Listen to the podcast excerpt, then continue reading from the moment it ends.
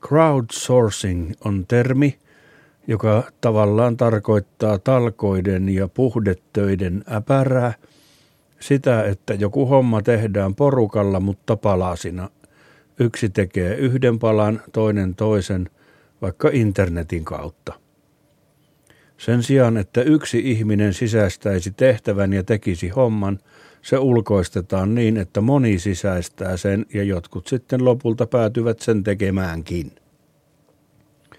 Mutta jotkut toiset taas toisten raataissa marjattelevat, polttavat tupakkaa, makaavat vain sohvalla purkkaa jauhaen ja välillä nenäänsä kaivaen ja korjaavat sitten toisten crowdsourcing-työn tulokset – kuten se nainen, joka käy teitä melkein vastapäätä olevassa talossa yläkerran parvekkeella tupakalla ja mulkoilee teitä sieltä kuin kivi perkele Notre Dame-kirkon katolla.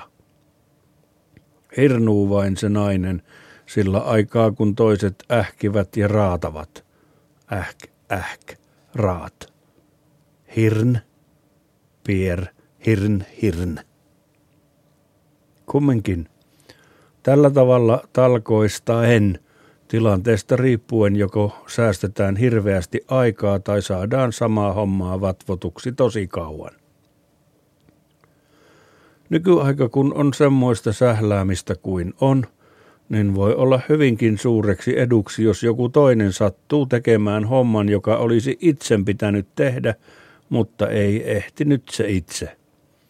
Siksi olen parhaassa crowdsourcing hengessä valmiiksi tähän miettinyt, mikä mahtuu pahvilaatikkoon ja mikä ei mahdu ja miten. Sillä tavalla säästyy joku toinen sitä miettimästä. Tietenkään ei kaikkia mahdollisia ole mahdollista luetella tässä, mutta aika leijonan osan olen kyllä jo niitä kirjannut silti. Pitäkää hyvinänne. Alkaa. Piimä. Piimä ei mahdu pahvilaatikkoon sitten.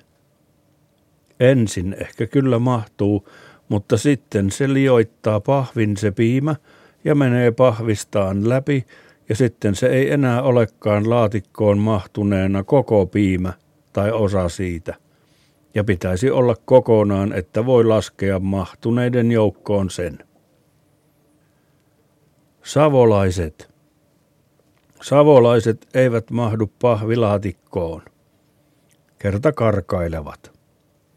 Jos savolaiset kuitenkin ensin sähkölamauttaisi liikkuvan poliisin tai paikallaan olevan poliisin sähkölamauttimella, niin sitten ne mahtuisivat, mutta saattaisi silti joku savolainen sätkytellessään potkaista reijän laatikkoon niin, että tulisi koipi ulos – ja siltä osin ei mahtuisi se savolainen enää sinne kokonaan. Terveisiä vaan kaikille poliiseille ja voimia karkailevien savolaisten paimentamiseen teille. Sähkölamalttimella tai ilman. Pesäpallojen maila. Pesäpalloilun mailla mahtuu pahvilaatikkoon hienosti, kunhan vain pitkä laatikko on sillä. Onneksi olkoon. Legot. Legot mahtuvat pahvilaatikkoon, mutta aina jää yksi tai kaksi vahingossa lattialle.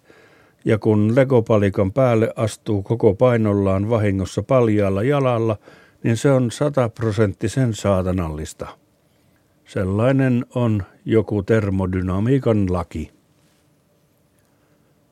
Ylen areena – Ylen areena mahtuu pahvilaatikkoon, mutta siihen olisi puhkaisettava pari reikää virtaa ja internetin liikennettä varten. Pahvin sisällä areena tosin kuumenee helposti kuin käden käänteessä.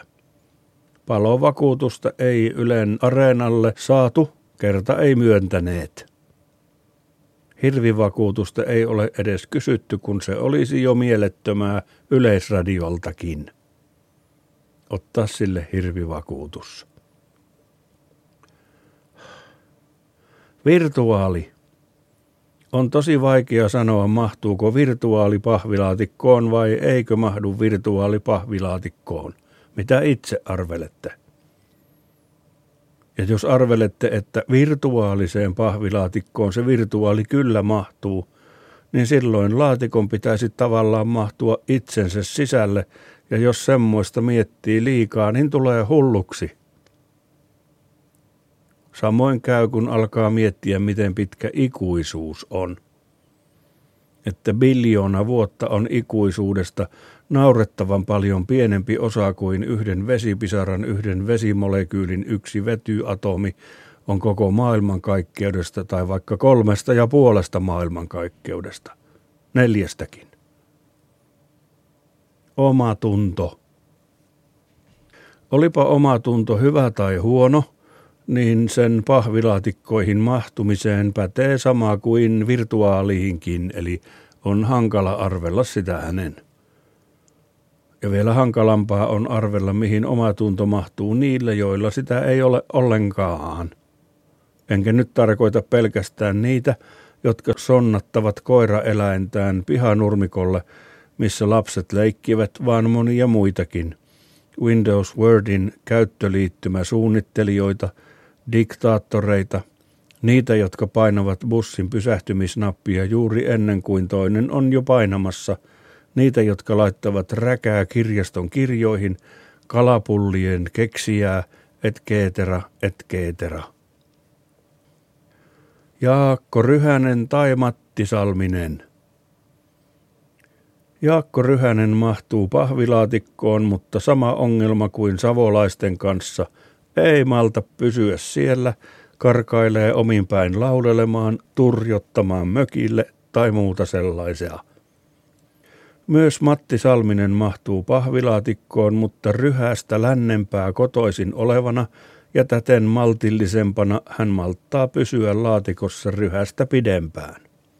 Ennen pitkää Salminenkin kuitenkin alkaa osoittaa kyllästymisen merkkejä, lakkaa olemasta hiljaa, alkaa ensin hyräillä, sitten laulella ja pian hän jo leikkaa laatikkoon aukon, ja hipsii omille teilleen rallatellen tai vihellellen. Kissa.